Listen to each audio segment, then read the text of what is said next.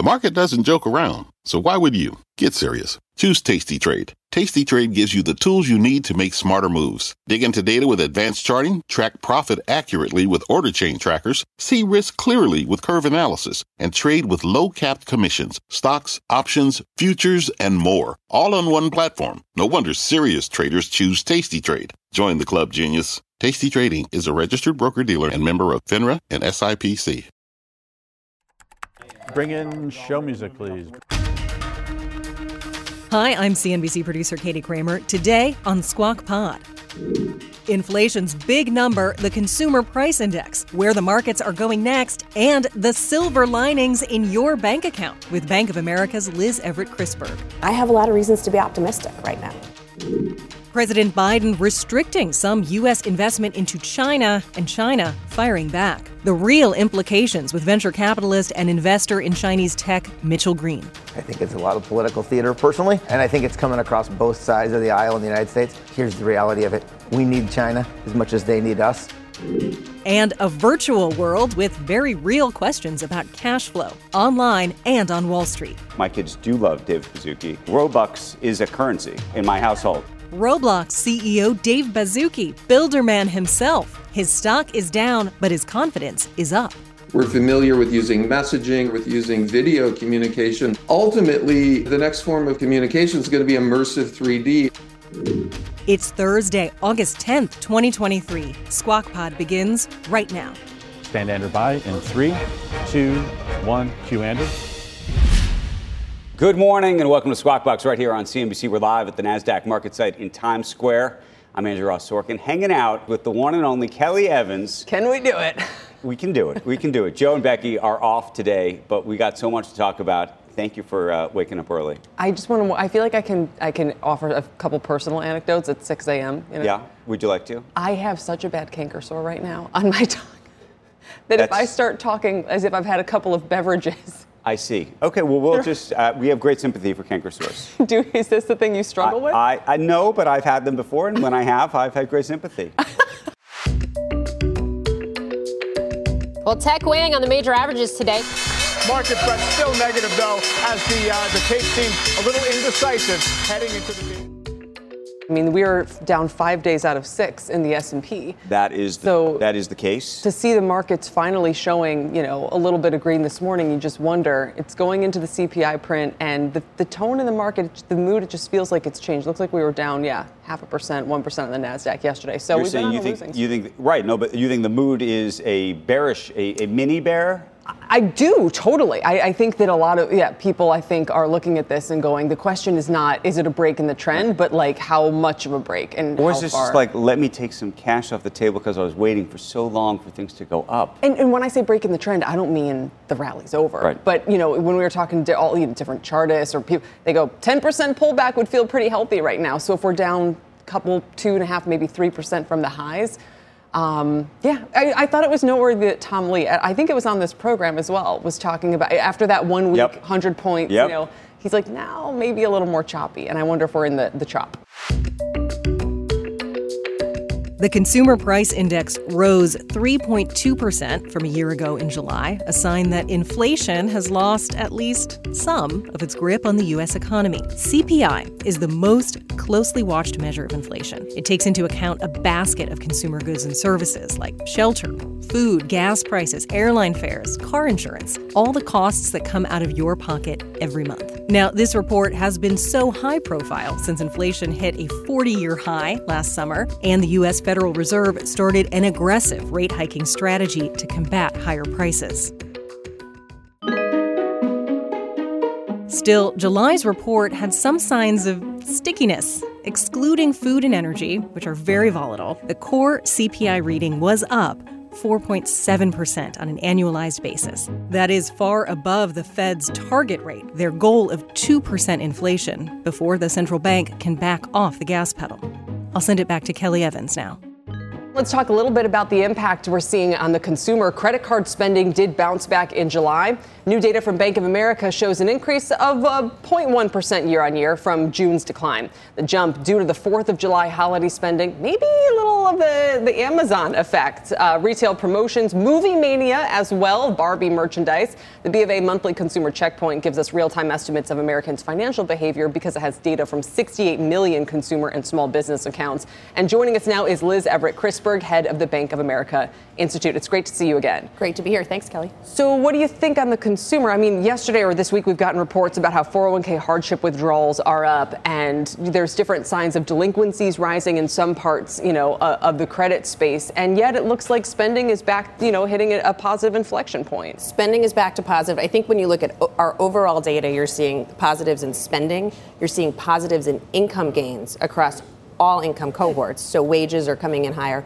And then the other thing you're seeing, I always look at what sort of deposit buffers, checking and savings account. Do people still have money and continue to be well in excess of where they were in 2019? So why, maybe I'm making too much of this report, why are 401k hardship withdrawals at a high when people have historically more savings than they ever had? Well, it's a great question. And one of the things that we looked at when we were thinking about the deposit balances is we keep on talking about how this is really in excess of 2019, but we did a couple of scenario analysis to say, all right, what if spending accelerates? What if? And in every scenario, lower, middle, and higher income households still had more money in their accounts through beyond 2024 than they... Wow. Yeah. And now let's take it one step further because we're talking about inflation this morning, right? What if we inflation adjust 2019, right? If we do that, even then, the lower income cohort still doesn't dip below the inflation adjusted number until September of 2024. It's really interesting. And I guess the question becomes, okay, so has inflation already, put consumers on the back foot here or not? And then what is that going to mean for the continued strength of the labor market, the Fed rate hikes we were just talking about? Well, here's how I think about the labor market. One of the things that we're able to look at is inflows into accounts. So your after-tax wages plus your salary plus your bonus plus any other way you're getting income, right?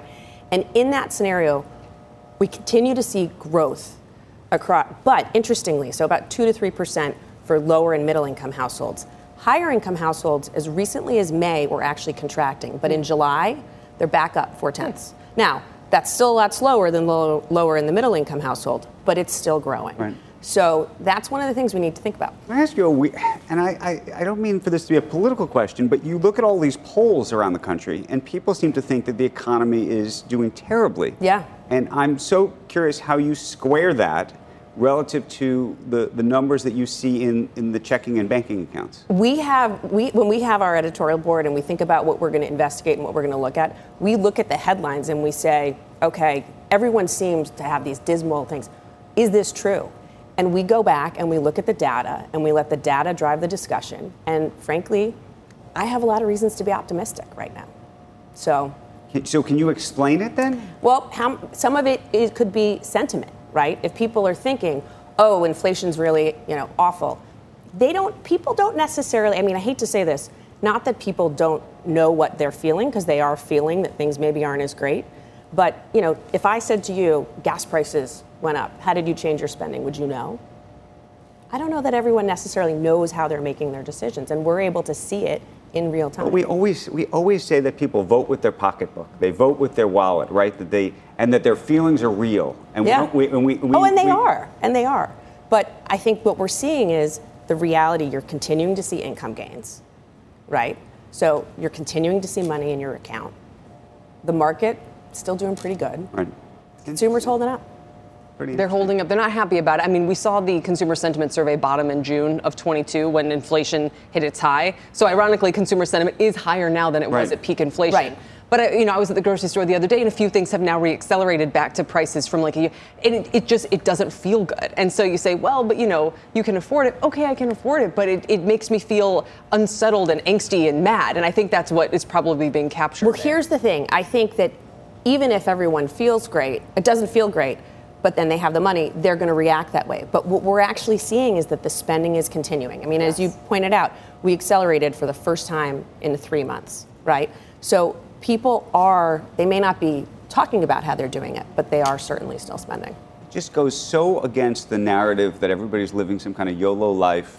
They're putting in all their credit cards. But when we do see the credit card piece, but that. Well, here's the thing that's really interesting that happened this month. Yep. We talked for the past year about the shift from goods to services. They want to go on trips. They haven't been able to go on trips. This month, goods was positive for the first time in over a year. So maybe the trough of goods spending is behind us, and maybe that transition from goods to services. Exactly what the bulls are hoping about the ISM manufacturing surveys and the industrials and all the rest of it. But services is still up, so maybe we're back to the pre-pandemic normal. Liz, thank you very much. You've got the data. She's got the numbers, everybody. We appreciate it this morning. Let's talk about this one. Take a look at shares of Roblox. I hate to say it because, you know, I love playing games on Roblox. Stock plunging 22% in yesterday's session. You're looking at right now, it's at $29.99. This after the company's quarterly results missing on the top and bottom lines. Roblox saying its expenses increased from a year ago. That includes corporate overhead, developer exchange fees, infrastructure, and personnel costs. The company also saying it expects to continue to report losses for the foreseeable future. And that's really, I think, what sent this stock down. We're going to talk all about this. If you've got questions, send them our way, because the CEO of Roblox himself, Dave Baszucki, all the kids know him and love him. It's an exclusive interview, and I will tell you that my kids do love Dave Baszucki. Whenever we have him on the show. Yes, this is the one. We've listened to How I Built This with David Baszucki. I mean, David, and by the way, David plays some of the games. He has a character name. He sort of has a, not a burner account, but they know who he is. And so everybody's very David Baszucki crazy in the best way possible. I'm glad you're. I mean, I am not in this era yet. Roblox to me is still this mysterious. Is it a video? Like, It's sort of a metaverse. You're building your own universes. There's something very collaborative. And I guess we'll have to ask him about this, but I'm curious just what you have experienced. Yep. Is engagement down post-pandemic? Because it seems like the whole story here is not that this is some sort of business issue. It's just that people aren't playing. I think engagement's still increasing. It's just not, parabolic like what we saw during the pandemic. And now the question is, how do you monetize all of these users? And they're bringing a lot more other brands onto the service. People are doing concerts, and you can buy shoes, and there's a whole, Robux is a currency. In my household. That I'm aware. Yeah, I've heard about. But it's amazing how we all kind of eye roll at Meta and Facebook and the metaverse and this and that. But like what you're describing is basically the vision of what that whole space is going to be. And they're already there. That is true. Interesting. By the way, since the IPO, still down 33%. Yep. Cheese will be next. Coming up next on Squawk Pod, President Biden's executive order cracking down on U.S. investment in China. Andrew and Kelly sit down with tech venture capitalist and Alibaba investor Mitchell Green. It's not as if we are going to starve these companies or capital and that they don't have access to capital from other places in the world. That's 100% correct. It's not like the Europeans or other people in the Middle East aren't going to come and fill the void. From their innovative practice facility to unmatched views from the fairway, the PGA of America is helping lower scores and elevate fan experiences with 5G solutions from T-Mobile for Business. Together, we're using AI-powered analytics to expand coaching tools and bringing fans closer to the pros with 5G-connected cameras. This is game-changing innovation. This is the PGA of America with T-Mobile for Business. Take your business further at T-Mobile.com/now. What's on the horizon for financial markets? At PGIM, it's a question that over 1,400 investment professionals relentlessly research in pursuit of your long-term goals. Specialized across asset classes, but united in collaboration, our teams provide global and local expertise. Our investments shape tomorrow, today. Pursue your tomorrow with PGIM, a leading global asset manager.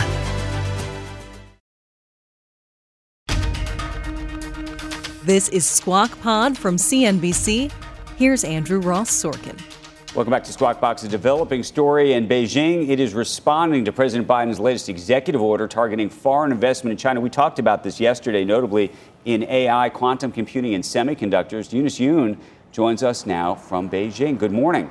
Hey, Andrew. Well, Chinese officials have been criticizing the president's investment curbs for certain critical technology, saying that their government is gravely concerned and resolutely opposes these measures. The foreign ministry said that Beijing lodged what they describe as solemn representations or complaints to the U.S. Also, the Commerce Ministry had added that China reserves the right to take countermeasures. However, the Chinese have held off on taking countermeasures, suggesting to some that Beijing is looking not to disrupt the current détente that they have with the U.S. The Biden administration order would restrict U.S. investors like private equity, venture capital, from putting their money into what the Biden administration has described as narrow subsets of sensitive technology like quantum computing, semiconductors, as well as certain AI, which the Biden administration is concerned could potentially end up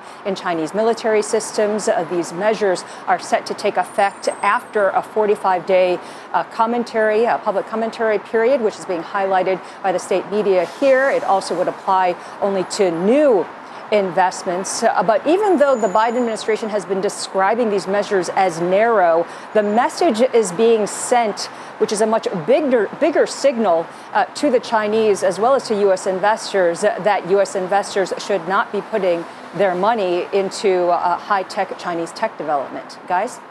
Eunice, thank you for that report. It's fascinating to see this sort of back and forth, and we will keep our eyes on it. We're going to talk about it a little bit more in just a moment. Meantime, shares of Alibaba, because adjusted earnings coming in above expectations, revenue growing 14% year over year and also topping estimates. Alibaba also bought back roughly $3.1 billion in American depository shares during the quarter. And look at that stock up. It's now about $99.50. Worth noting, and credit to Kelly Evans, Dan Loeb made a big investment, it appears, from some of the filings back in May, or at least the quarter before that filing came out.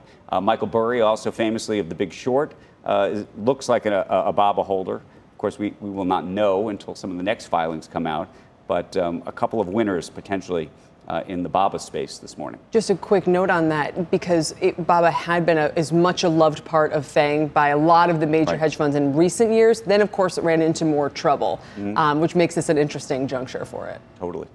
Join us right now to talk Alibaba earnings and the president's executive orders. Mitchell Green, founding partner of Lead Edge Capital. He's an investor in China's tech, including Alibaba and Ant Group, as well as other companies like Uber and others. Good morning to you. Morning. Thanks for having me on. Do you want to talk BABA first? You want to talk about what's going on with the politics of China? they all relate in some ways. Either or. Let's hit BABA first, because at about $100 right now, do you think that's fairly valued? What do you think's going on here? Look, relative to historical, it's fairly cheap. But I think the first day of the IPO, it was around $90. Right? It's amazing how big the company has grown over the years. Yeah, where the stock is. However, all this stuff got hammered over the last 18 months. If you compare it to Tencent, BABA, Baidu. All these things. Numbers are pretty good. I think EBITDA was up 32%.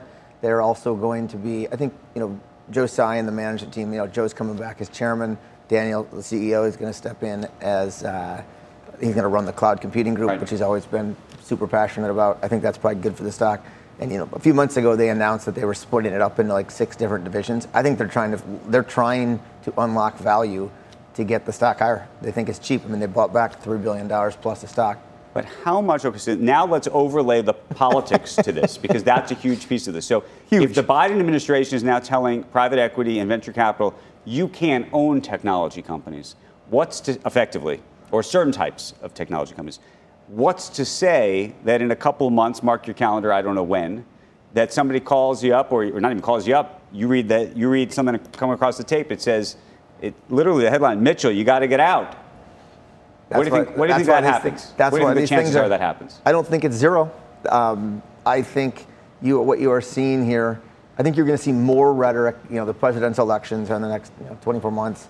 You're going to see more rhetoric against China. We can't get out of our own way, it appears. I think a lot of investors are nervous about that headline, and that's why these companies are trading at the multiples where they do. Although I just wonder if there's been at all a sentiment turn in China where, as Derek Scissors pointed out the other day, Chinese authorities for the first time asked companies, including tech companies, explain where you think your company has benefited society.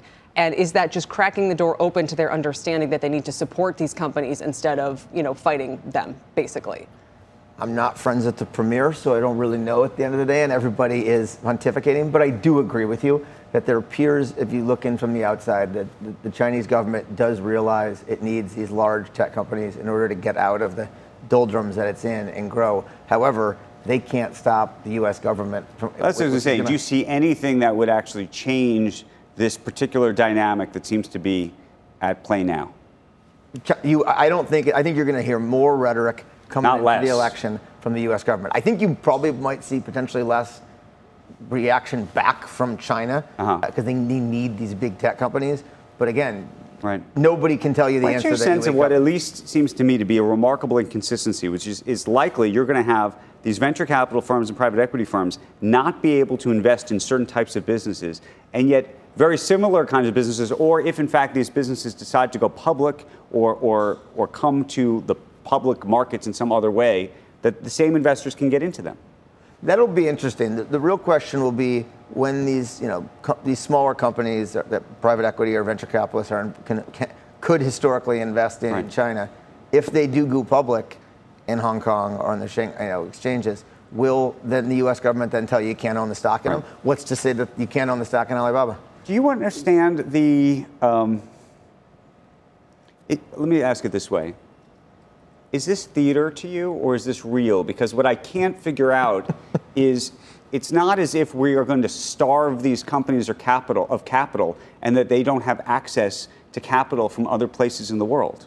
That's 100% correct. It's not like the Europeans or other people in the Middle East aren't going to come and fill the void and invest in these great companies. I think it's a lot of political theater personally, but and I think it's coming across both sides of the aisle in the United States. Here's the reality of it. We need China as much as they need us. So why is the investor community not more vocal on this issue? I think they are behind the scenes. Some of the lobbying organizations in Washington are probably pretty vocal on this stuff. It's a tough issue, and I think that is why these stocks trade where they are. Right. But the other piece of this is, you know, I know actually a lot of venture capitalists and private equity guys, and by the way, hedge funds and others who say investing in China has always been not only a very risky business, but even when things go well, it's not always clear that you can get out. Yeah, but people have said that for years. I first invested in Alibaba, I think around $6.75 a share back in 2011. Okay, so you have the profit. You have the profits to prove it. Profit. And I will tell you, back then, people would have the same kind of reaction to China as you're getting now. So there's always been a subset of people. But the stock market overall peaked in 2007. It has, in general, been a terrible investment. So, yes, you have to be really selective about what to pick. Well, think about it. I mean, Alibaba, I think, went public when it's $68 a share. It's popped to low 80s, I think, day one. If you were a retail investor and you bought the stock day one of the IPO, you're up $10. Yeah, it's been a horrible IRR. Okay, is there a company in China that's available on the markets here in the U.S. that you like? I think Alibaba is a really interesting business at these prices here. I think it's cheap. I think there are risks that you highlighted.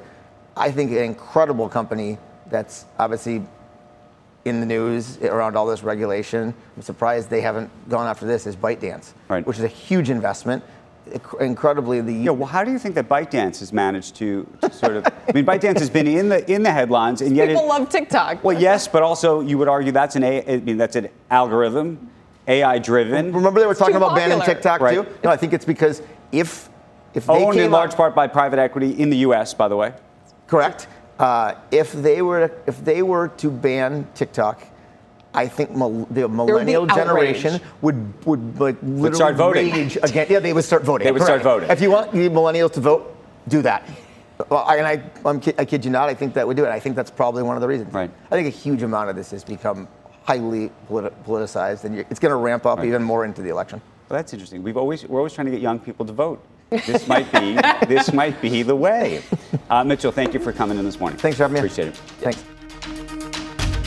Still to come, into the metaverse, the Roblox results that disappointed Wall Street, and the virtual future the game company is building that goes far beyond games. It's Roblox CEO Dave Baszucki. There is a new immersive form of advertising, not just images, not just videos, But the ability for you and me and our friends, if we happen to be in Roblox, to go visit a brand we love, and that could be a brand like NASCAR, that could be a brand like NARS Cosmetics.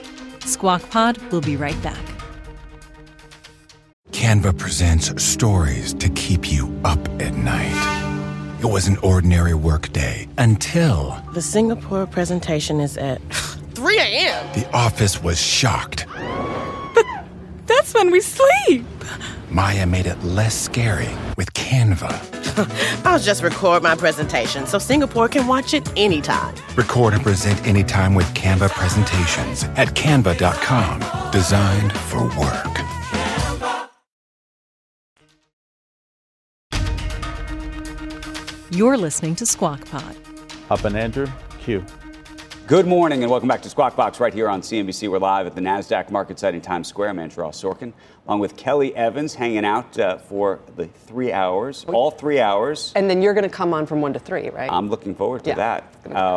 Joe and Becky are off today. Shares of gaming platform Roblox are up this morning, but that follows a more than 20% plunge yesterday. This after the company reported bookings that missed analyst estimates and a wider than expected loss. Losses also grew year over year. Roblox blaming that on, quote, higher levels of expense required to support the growth of the business. Joining us right now in an exclusive interview is Roblox CEO Dave Baszucki.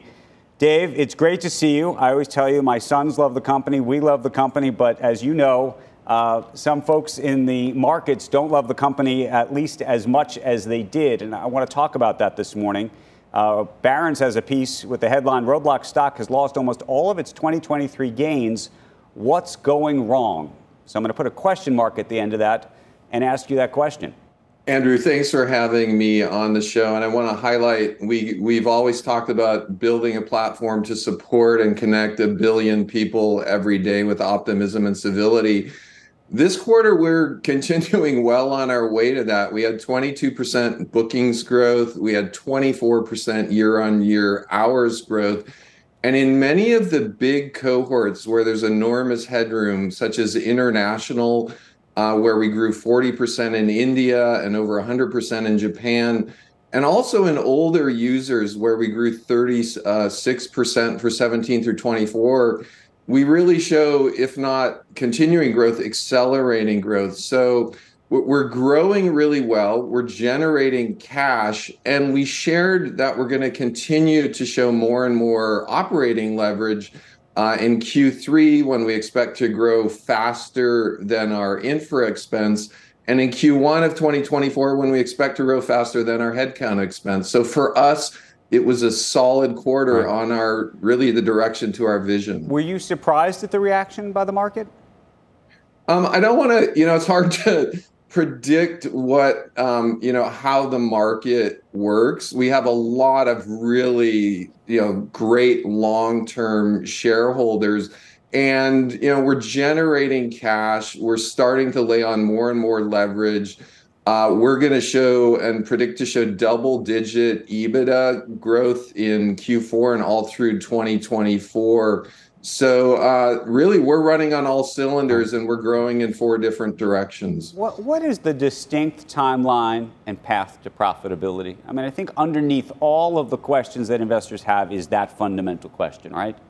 Yeah, and it's a great question because based on GAAP accounting rules, we defer over 28 months all of the revenue we make when we sell virtual items on Roblox. It's why we run the business more on cash, and it's why we can show $3 billion of cash and continuing to generate cash even when we show GAAP losses. So we do in our letters say that's how we run the business, and we continue to grow both our bookings and our cash.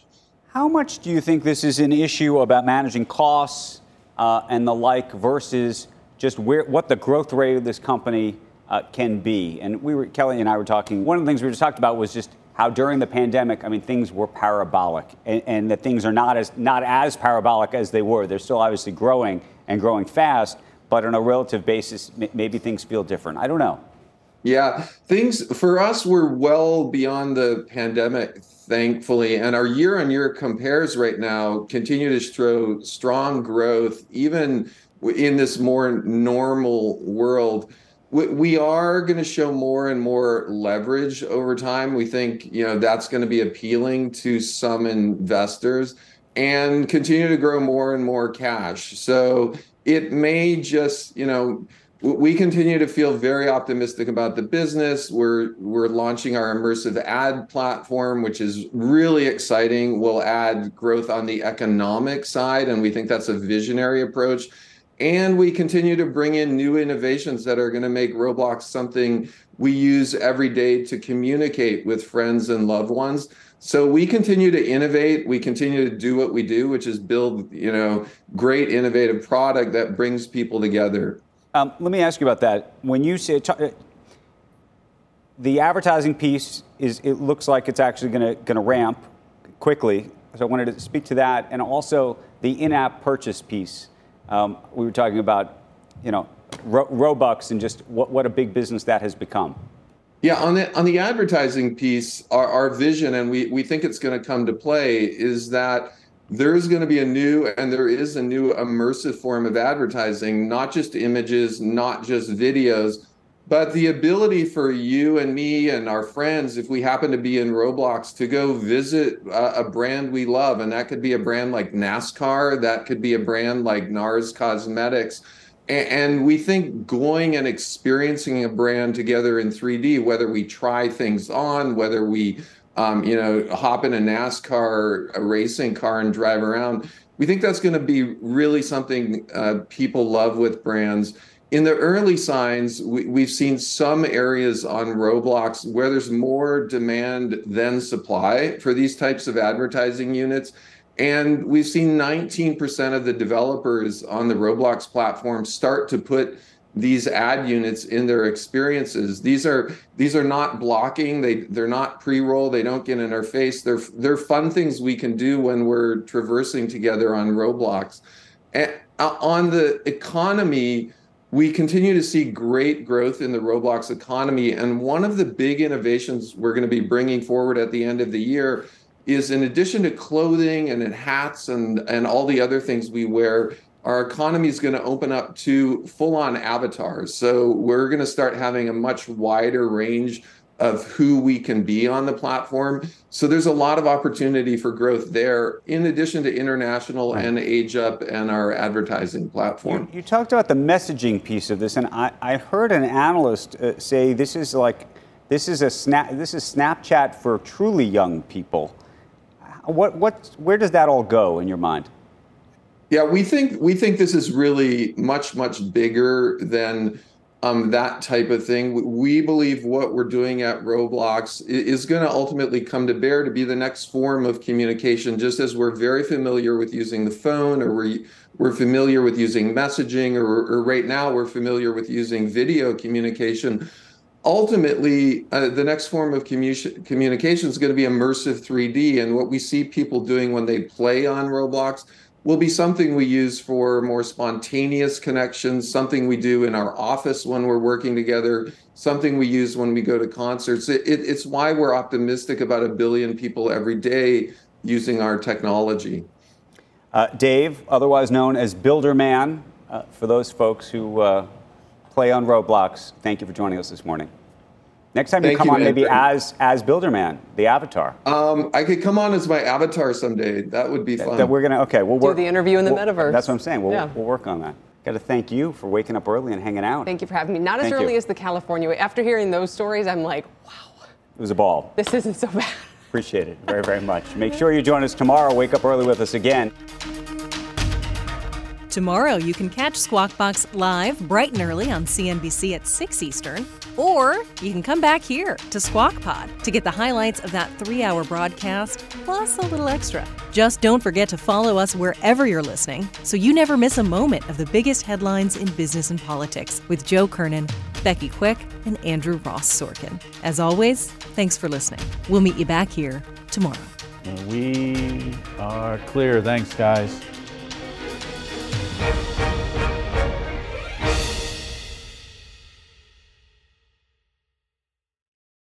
From their innovative practice facility to unmatched views from the fairway, The PGA of America is helping lower scores and elevate fan experiences with 5G solutions from T-Mobile for Business. Together, we're using AI-powered analytics to expand coaching tools and bringing fans closer to the pros with 5G-connected cameras. This is game-changing innovation. This is the PGA of America with T-Mobile for Business. Take your business further at T-Mobile.com/now.